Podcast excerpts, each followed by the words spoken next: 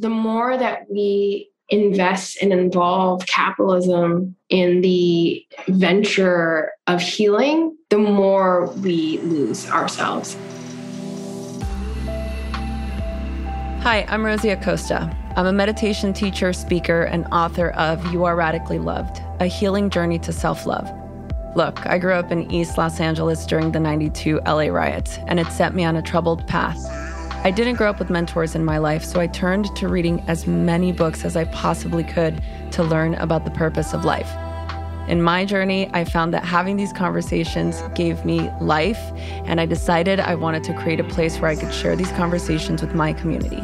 So come have a sit with me as we learn about, well, everything.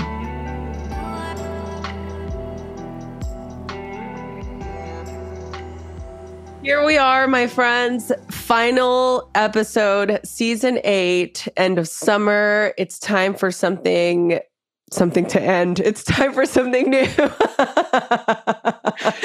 don't to end, you, something to begin. Don't you? Aren't you always? I'm always excited at the end of a season, aren't you? Yeah, it's so exciting. Well, especially when we're heading into fall, because that's one of my oh, favorite seasons. Give me Heck all the yeah. pumpkin spice lattes yeah. I can handle mm, right now. Yeah. And the leaves start to change and the air is that crisp, cool. Well, let's air. remind everyone that you live in an area where you get seasons and oh, I live true. in the desert. You are correct. yes. It's a good reminder. Good perspective. Because everything that you're saying, I'm like, oh, I love, I love being in the Pacific Northwest when the leaves, yes, everything starts to fall. And I'm like, I, everything, we're in a drought yeah. and everything is just dying. But yeah. I guess it's a great way to view something coming to an end. I can't even believe that we're on season 8. We're going into season 9. I don't even I remember we we were doing two seasons a year and I think essentially we we still kind of do. I think the transitions have happened during the summer because normally we take a little bit of time off in the summertime and and we go into the new season. But I think for the longest time I was just trying to figure out what this podcast was and and where I wanted to go with it and it's truly been something that I am so beyond grateful for. I mean, I wouldn't have written a book. I wouldn't have done any of the programs that I created. Like there's so many things that wouldn't have happened had the podcast not come to fruition. So I always have to remind myself of all the goods that have come. Would you have done anything differently with the podcast? I mean, Everything. coming up on season nine. Everything. Everything different. Oh, I would have done so many things different. Yes. And it's funny because I was just having this conversation with a gal on Instagram that we were like DMing back and forth. She's wanting to start a podcast and she was just asking um, just some really easy questions. And I say easy because sometimes when I get really complex questions, my friends, it's hard for me to answer them. So if you keep them really easy, I am happy to respond in a quick manner rather than weeks and weeks later where you know when i when i have a moment to sit down and go through dms and stuff i i don't love to spend too much time on instagram. But we were messaging back and forth and she was asking yeah if i had to do it again what would i do differently? And i think that i would everything's changed now. There's so many different tools and and products and topics and so many different ways that you can do a podcast. Back when I started, there was only two basic structures. You were either attached to a subject or you were doing an interview based type of podcast. And I think that I loved the format that I started to do in the beginning. I would incorporate, I would upload some meditations occasionally. I, I didn't really know exactly where I was going. And I think had I structured it in a different way, it would have made things come together a little I don't want to say quicker, but maybe a little bit quicker. I think there was so many start and stops because I was trying to figure it out in real time as opposed to creating something, have it planned out, really have an idea of where I wanted it to go. The only idea that I had when I started the podcast was there's people out there that are experts at what they do. I want to talk to them. I want to ask them questions and I want to learn from them. And I think that the people that I know that follow me or study with me would want to know these same things too. So I used it as more of an educational forum rather than a dialogue to explore topics or a way to understand people's process, which is what it's become now.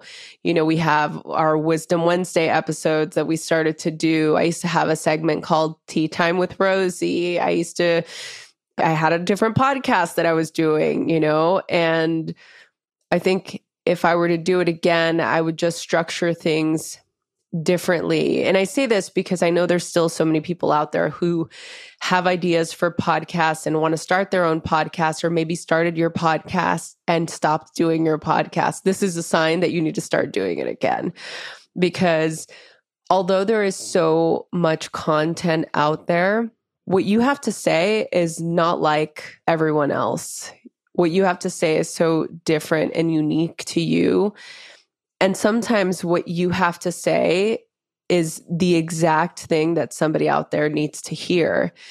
And if you really believe that, and maybe that's why you're listening to this podcast, or that's why you're doing this type of self inquiry, curious work, then you need to be able to follow that that thread you need to be able to pursue that desire until you get to a place where you can figure it out. And the other thing, too, is don't get too in your head about organizing and creating a diagram of exactly what you need to do for your podcast. If that's you and that's how you want to do it, go for it, as long as it doesn't stop you from producing content. For me, I'm the person that I need to just done is better than good right like i i need to be consistent I need to have a schedule. I need to be able to execute. That matters more to me than I mean, I hate to say it. I'm like that that means more to me than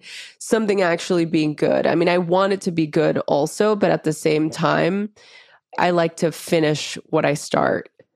So I hope that answers your question. Oh, yeah. I think about this a lot because I feel like I'm light years behind where you are in my own podcast outside the studio. And I'm always thinking about how to iterate and make it better and make it more organized and make it more intentional. And I ask myself all the time, well, why did I start this? What is the purpose? What is the intention of this podcast? Which you're right, it's different for everyone. And yes, I mean, I could throw a stone and hit someone that has said, I want to do a podcast.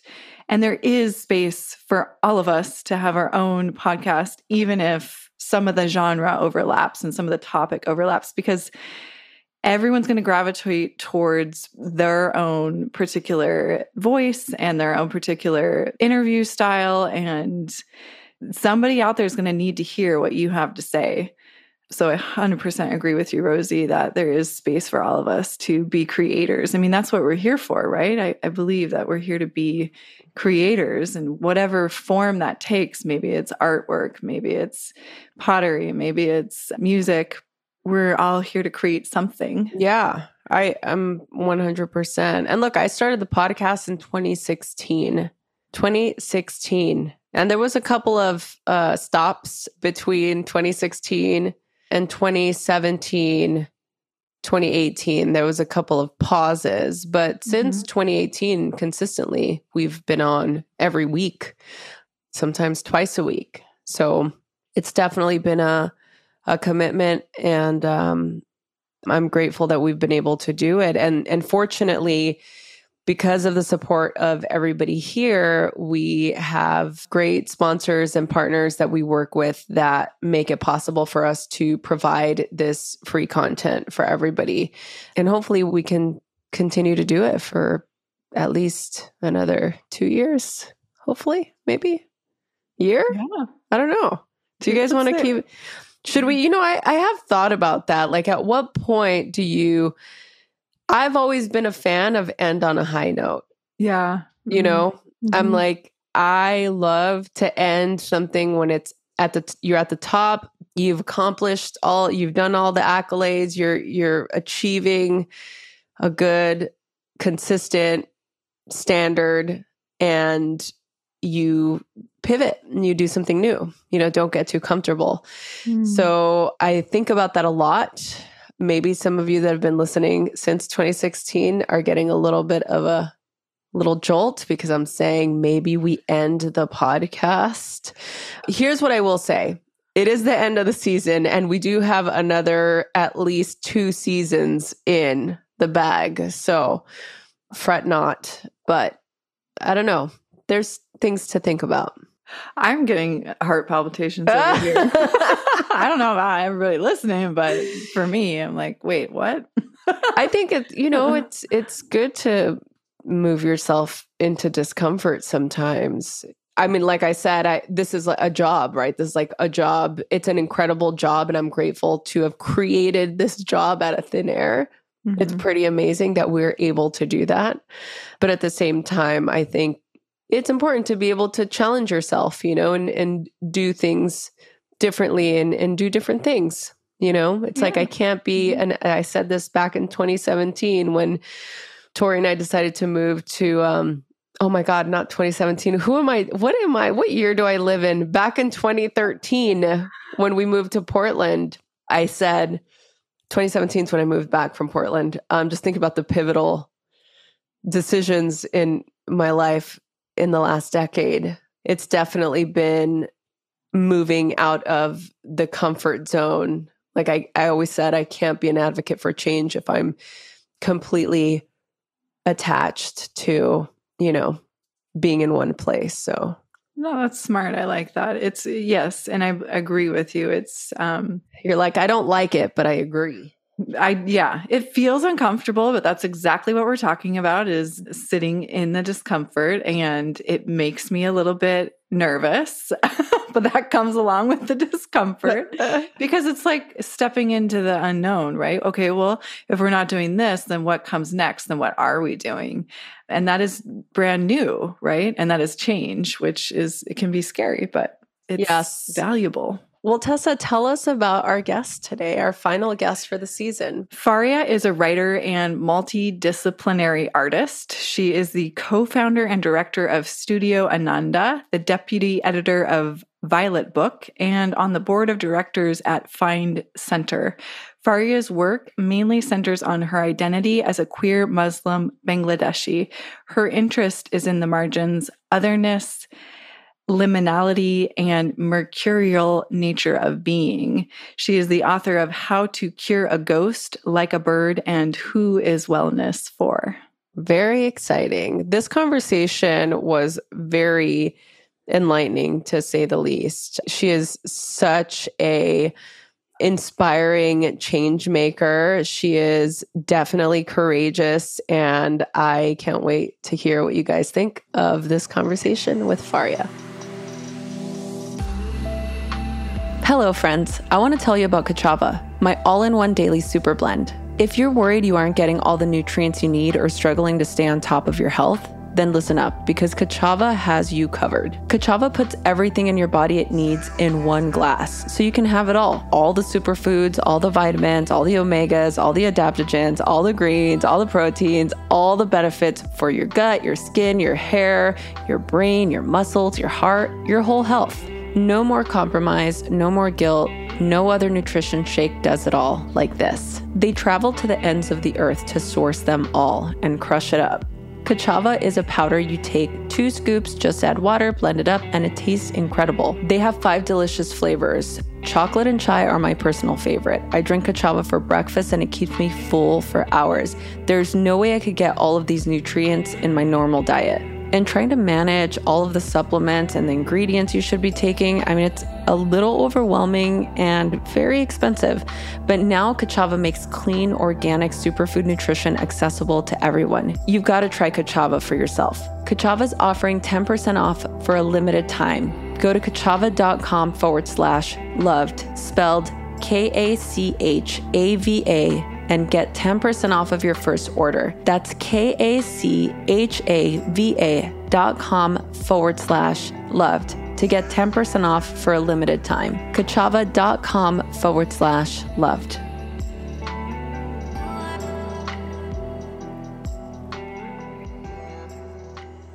You know, it's interesting. The minute that you came on, it just felt like we were sitting having tea together because you said that you weren't feeling great. And you know, what's interesting is that I've not felt great in a couple of months.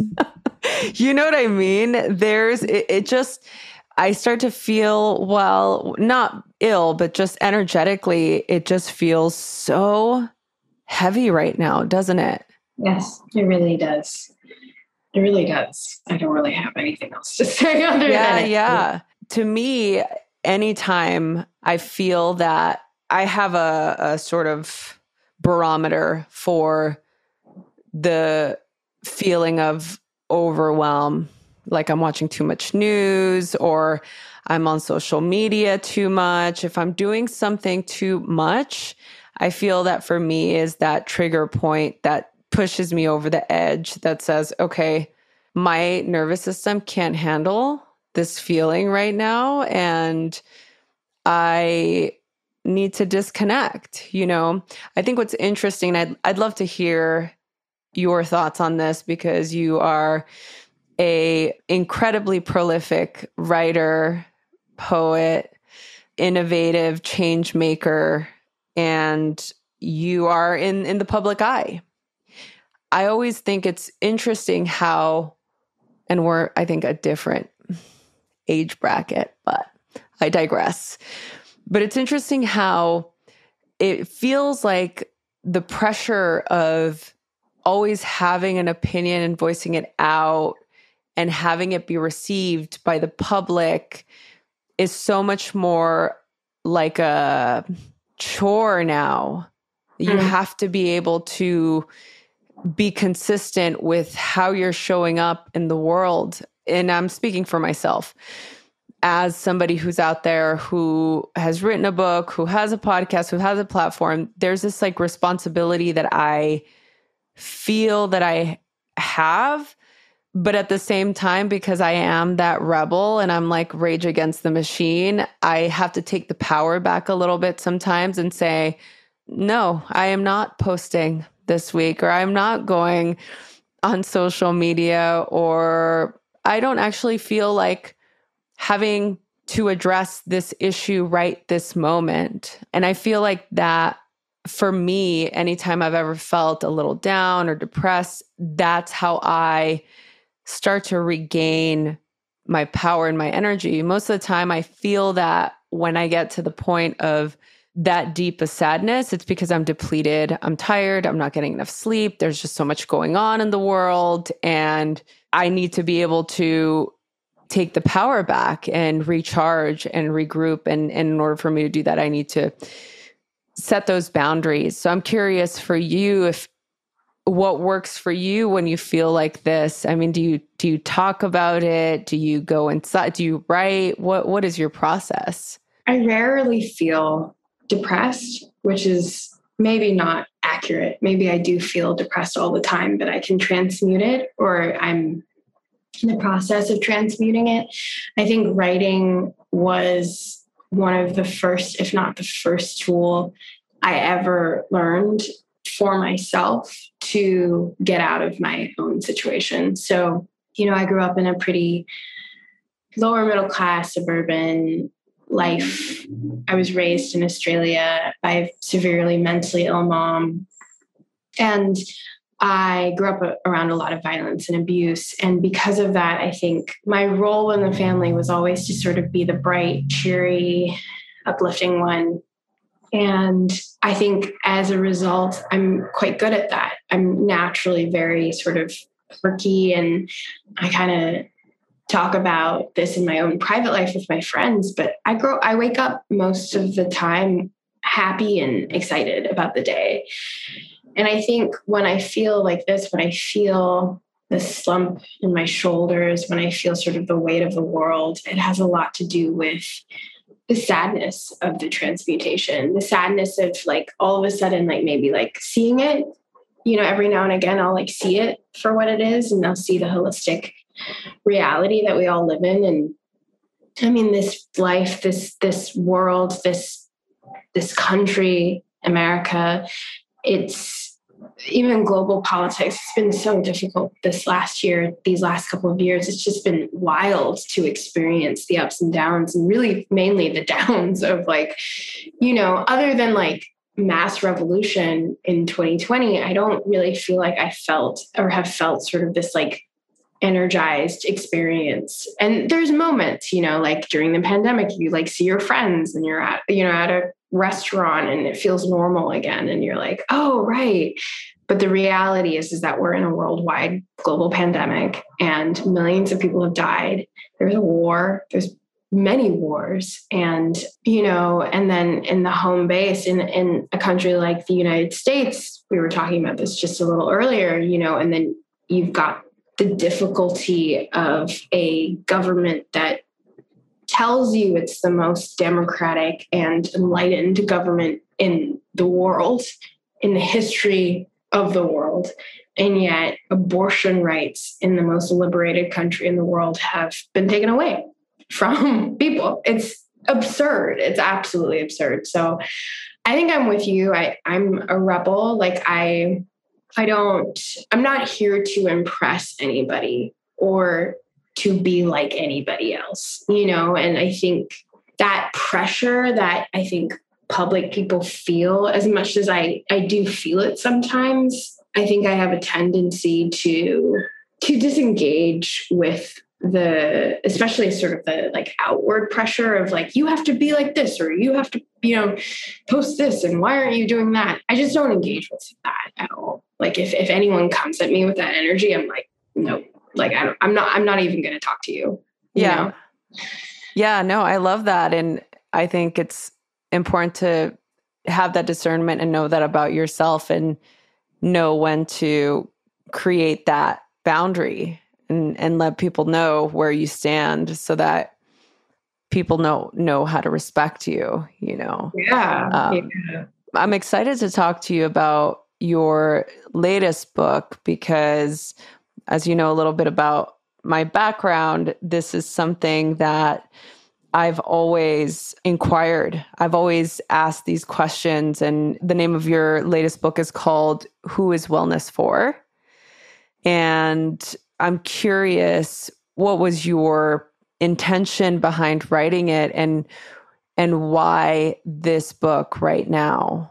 Well, I think similar to the concerns that you were sharing about your own community and growing up during a really difficult time societally, you know, the riots, the LA riots, it's like I didn't grow up like that, but I grew up in an environment that was really hostile with two parents that survived a genocide. And I didn't know that until a very long time, you know, into my, I think, adulthood. I really of. Yeah. I don't want to cut you off, but I want to talk about the cultural similarities between you know families that grow up with having this massive trauma and not talking about it right because ultimately depending on the culture i mean these are just you just don't talk about it right and so then you have all these issues you have alcoholism drug abuse mental health illness that's undiagnosed because you're dealing with something so traumatic as surviving a genocide i mean this this is a big deal you know so this is so i'm so interested to just hear how you grappled with this as an adult, like finding out? I mean, it, it obviously made so much sense. And I think all of the holes in my childhood were all of a sudden like, you know, they, they're, I think I got a deep clarification mm. after I found out about my parents. But I think, yeah, exactly. Like, you know, we are all, if you're not white, in a lot of ways, you're sort of just barely surviving the stronghold of colonization and the ways in which colonization has impacted and ravaged the lands, the spiritual customs, the culture of where we all come from, even if it's different and separated by oceans and it's vast and it's far. All of us have this like very very similar through line in how we've experienced our parents, we've experienced our relatives, the amount of sexual abuse that exists, you know, just like nobody talks about it. And there's just like incestuous jokes everywhere. And you're just like, wait, this isn't normal. This isn't actually how a family should be. It shouldn't be this violent or, you know, there's always like harm. I work with a lot of I, work, I, teach, and a lot of my students come from all around the world and, and it's so interesting to see like if you're from guam or you're from pakistan you might have like just generationally similar experiences because of the way that you were raised and the way that you were surveilled and the way that you were constantly as a woman i think just like looked at and watched or all of those realities are the same sexual harm that we've experienced from our families. So to me, because nobody was talking about this, none of this is like nice or chill or easy to talk about. But it was Yeah, it's not a conversation you can have over the dinner table, like, oh hey, so tell me about your abuse. Yeah. And yet this is actually something that we all need to talk about. Yeah. And in fact, like not only do we all need to talk about it, it is so healing to just say it to just say, yeah, this is what happened to me, or like just to be able to share it. But I think that that shame holds us, it holds our parents, and it holds us in a chokehold because you know there's a guilt attached to what has happened to you naturally and so if you can't identify okay you're not a victim. Like things didn't happen to you because you deserved it. Things just happened because you know your parents and your family didn't have the the tools to process their own lives. I think when i began to see that you know, and really using my mom as a case study of like you know this person experienced such extreme trauma and therefore passed that on to me understanding that on a on a spiritual and energetic level I just felt a lot of responsibility, you know, to her and to myself and mm-hmm. to ancestors and to the truth honestly. I felt a lot of responsibility to the truth. And i am very much i came here to be a truth teller and i don't have the patience for anything other than that. Like i if you know and that's why i think uh, even as a public person i can kind of have those boundaries because i'm like I'm not here for anybody else.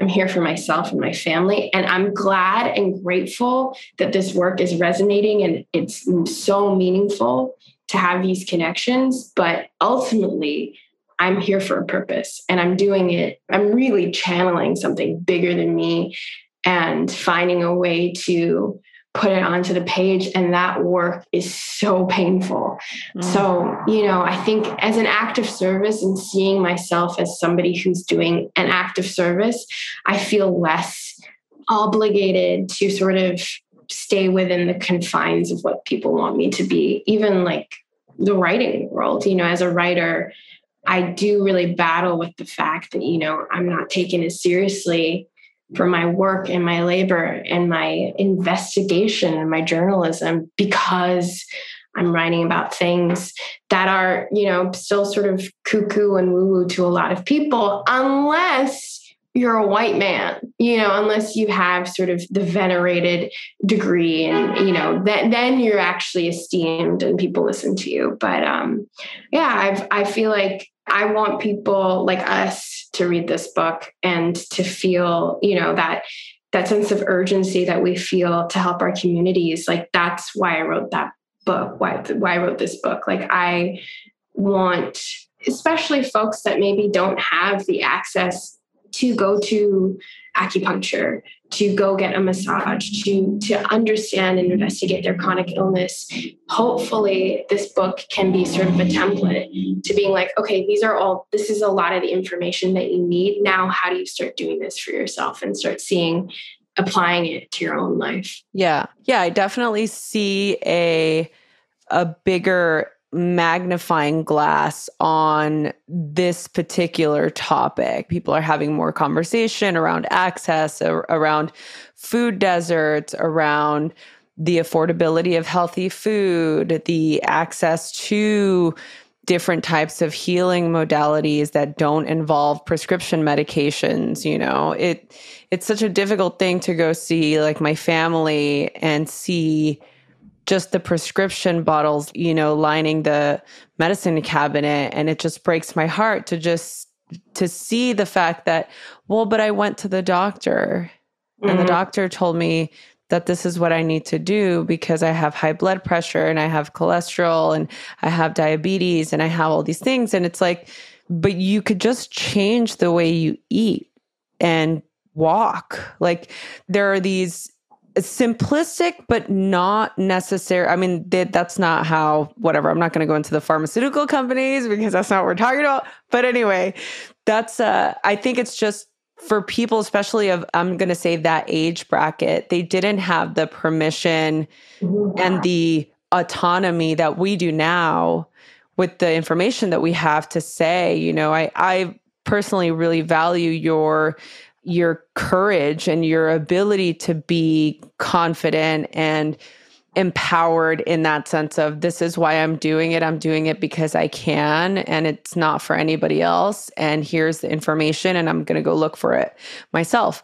I did the same thing. You know, I went looking for the information. I was making decisions with my dollars. I wasn't I wasn't making a lot of money. I mean, I was like working two part time jobs as a teenager, and I would make the decision to buy vegetables at the grocery store. Do you see what I'm saying? I mean, the, but now we have so much more access to the information, but it's still not being publicized on a grand scale whereas what you're saying i'm really taking to heart you know this whole idea behind the world of publishing. And it's like this book that you wrote should be in every single bookstore everywhere in the world right? Like this information should be out there for everybody to have. It should be on every major news network. It should be on you know what i'm saying? Like this is where I really feel like we're still trying to catch up with the times because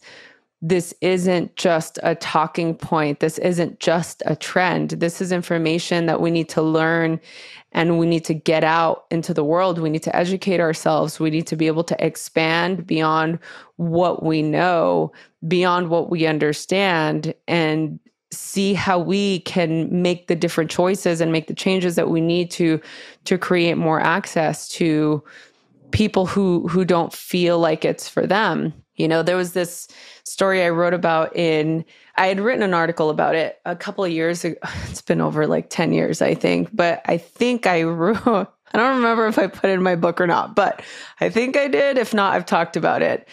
When i first started meditating my dad was really having a hard time with stress and anxiety and he has high cholesterol and high blood pressure and he was on all this medication and I was trying to explain to him how meditation could really help. I'm like maybe you need to meditate every day, just do a little bit of breathing, it would really help and his response was meditation is for rich people.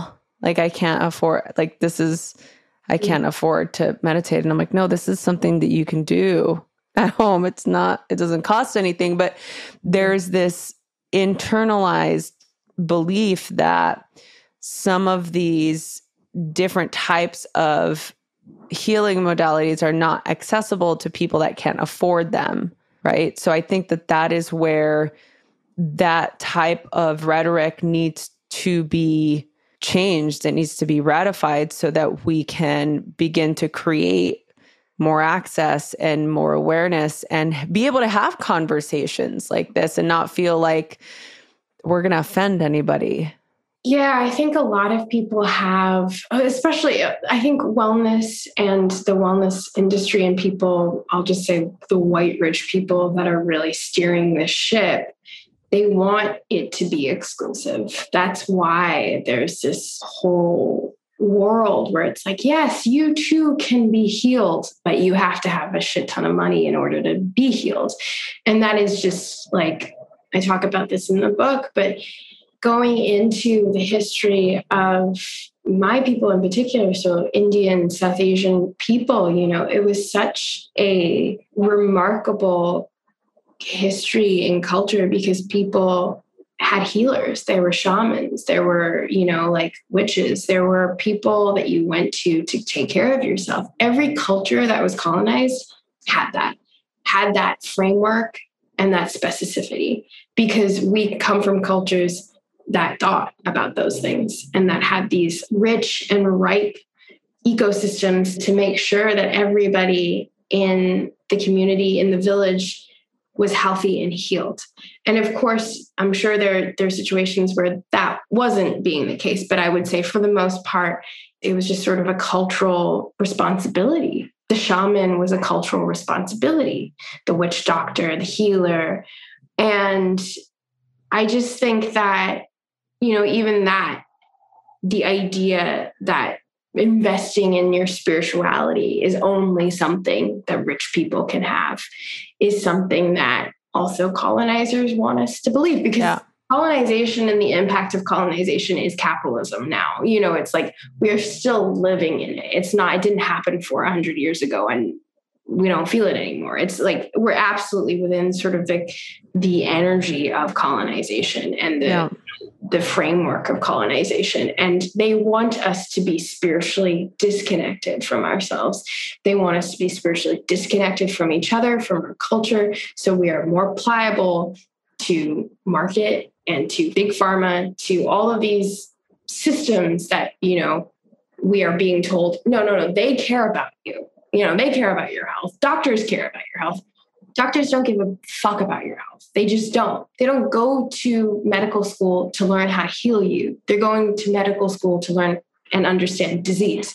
There's a difference. And so that's not about being well. They don't care how to holistically make sure that you, therefore, never have disease ever again. They're just looking at one thing. And the more that we invest and involve capitalism in the venture of healing, the more we lose ourselves. And so it's, we are at such a pivotal time, I think, because of the pandemic, that people are, actually thinking about this. And also, we have so much proof now. I mean, Roe v. Wade is a perfect example. Like, the government does not care. They don't care about your body, about your autonomy, about your agency over your health. No, they don't care. They just care about control. I think that everything that's happening right now it is a huge reflection to you know what is happening. The it's it's the macro to the micro. And it's really just upsetting and and crazy to think like that this is actually happening. You know one of the questions that i i wanted to ask you was about how do we course correct mm. this commodification of yoga and Ayurveda and these healing modalities that are ancient. I mean, meditation shouldn't you shouldn't pay for it. The the idea that you pay for an app that then tells you to meditate is I think a deeply dangerous cycle that we've fallen into. The way to course correct, I think, is to have conversations like this and to continue to have conversations like this so people know where yoga is from, so people know where Ayurveda is from. I mean, I say this in the book, but I mean, I am fully invested this with every part of my being, but the elite and all of these people that make money off of it, which are by and large white rich people and white rich men in particular, I want to make sure that they feel so cornered that they begin to start to understand that there is a deep responsibility here. And I mean, I know that that sounds really naive, but I just think that we are at a place in this planet with the ecocide and with the Anthropocene that we it's inevitable the sort of like mass death. I mean, we're already facing mass death. I think just the the ways in which like the planet is going to keep devolving, I don't think we have a lot of choice and time. So I think the reason that we're in this mess in the first place is because there was so much cruelty and so much sort of energetic mishap that we're in an imbalanced state of being. what we have to start doing is in anybody that works with energy knows this, you know, you have to sort of balance it out. Money is a good balancer. What they say 350 to 450 million Indians live below the poverty line. So they're making a dollar a day, not even. And farmers are mass protesting in India just to get the bare minimum. There is a way for us to responsibly act. And I think it just is all comes back to trade. And it all comes back to why is it that turmeric in India is worth less than a turmeric farmed here? What is that? Why do we have that sort of, and this is a Western white structure of like the IMF, like the International Monetary Fund or the World Bank, all of these places made sure that like countries like Jamaica, countries like India, their stock is less than. So like, you know, you grow a corn in Jamaica, it's yeah, it's going to be worth less than what it would be to grow a corn in America, even though it's the same thing. So that's that sort of like faulty ways that we trade with one another. A lot of it, it's not like if you just traded fairly with a person in India or with a person in Jamaica, they wouldn't be in debt. They wouldn't have poverty it's so simple. But especially for American and Western greed, we also have to understand that countries like Jamaica are having to like make things and grow crops for us, not for themselves. They have to grow bananas to then export them to America and that's also a trade you know negotiation. So they can't even take care. They have you know beautiful land beautiful resources but they can't even take care of their own people. So i think we need to start sort of educating how like twisted and deceptive these ways of being are. And the more we protest, the more it stops. I mean, we have evolved as a society and a civilization. Like, you know, even just in the last 10 years, we talk about queer rights, we talk about trans rights, we know what being a woman of color is. Like some, you know, just like basic things. We have changed. So we can change. And in, in fact, we have no choice but to change. And so to me, I think that's where my work comes in. Like, I'm going to keep banging this drum as much as I can. no, I, I love that. Yeah. And I, I mean, I'm with you a thousand percent. And I, I really am going back to just sort of closing the loop to the beginning of the conversation. Whenever I do feel the weight of the world on my shoulders, or I feel the energetic, heaviness that we're going through and it feels completely hopeless. When I have conversations like this and I see that there are people out there making change, like yourself, people out there still advocating, people that are out there marching, people that are out there doing the research and trying to create ecosystems around the world that are saving the, the turtles in the ocean and are cleaning up plastics in you know the pacific like all of these different things that i i start to think about okay we we are getting i don't want to say better we are motivating. We have the capability of creating that change. It, it really does give me hope and does reinstate a semblance of optimism in a time and a place where it does feel like there is no light at the end of the tunnel, right? So, so thank you for saying that. I, I want to be respectful of your time. Uh, and before I, I, let you go, uh, where can people get more information or where can they connect with you? Please read the book Who is Wellness For. You can follow me on Instagram at Fariha underscore Roisin. I have a great newsletter that I, am always talking about all my thoughts, and it's fariharoisin.substack.com. Yeah, I mean, I really want to be a part of the community. You know, I'm really invested in the community. I live in LA now too. I don't know if you're still in LA.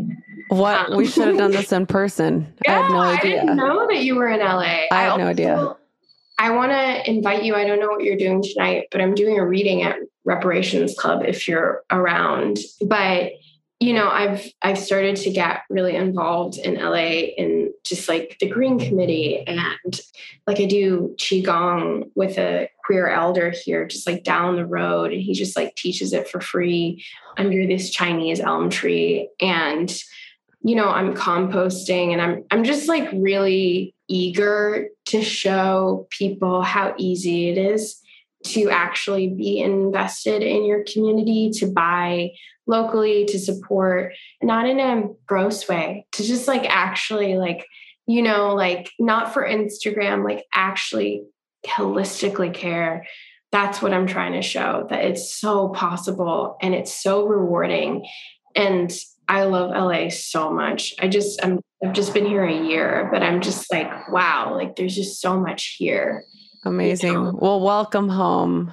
LA Thank loves you. you back. Yeah. I I have one final question for you and I feel like you've answered this so many times already. I ask all my guests, but I started this podcast as a way to bring people together, to share information, to get inspired.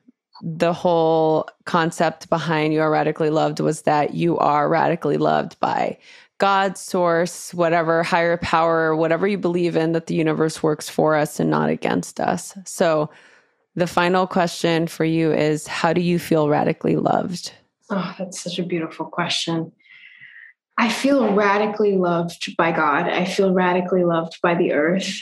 I have so much love for the earth, doing sacred medicines like grandmother ayahuasca, just like having access to a plant that's so miraculous has shown me the ways in which we are so connected with the plants and with the insects, with the other beings that we share this earth with. Every single time I have connection, true connection with the earth, I am humbled by my existence. So thank you for that remembrance. I think if more of us, if all of us felt radically loved, I think we would be such different people to one another. I think so too. Fariha, thank you so much. You were such a joy and such a pleasure to chat with. I hope that we stay connected and that we we get to be graced with your presence on the podcast again. For everybody that's watching this or listening to this, all of the links for uh, who is Wellness for, as well as all of Fariha's Instagram handles, website, Substack. We'll put everything on the show notes. So you can just go to the info button and you can get all of the links there. So be sure you do that. Thank you all so much for tuning in once again. We'll be back next week. Don't forget that you are radically loved. Thank you so much for listening to the Radically Loved podcast. Please remember to subscribe, rate, and review wherever you get your podcast, and follow us on Facebook at Radically Loved Rosie, on Instagram at Rosie Acosta, and Twitter at Rosie Acosta. By the way, this is original music by DJ Taz Rashid. You can follow DJ Taz on Spotify and check out the best music for yoga and meditation. This has been a Mod Pod Studio production. Check them out at www.modpodstudio.com.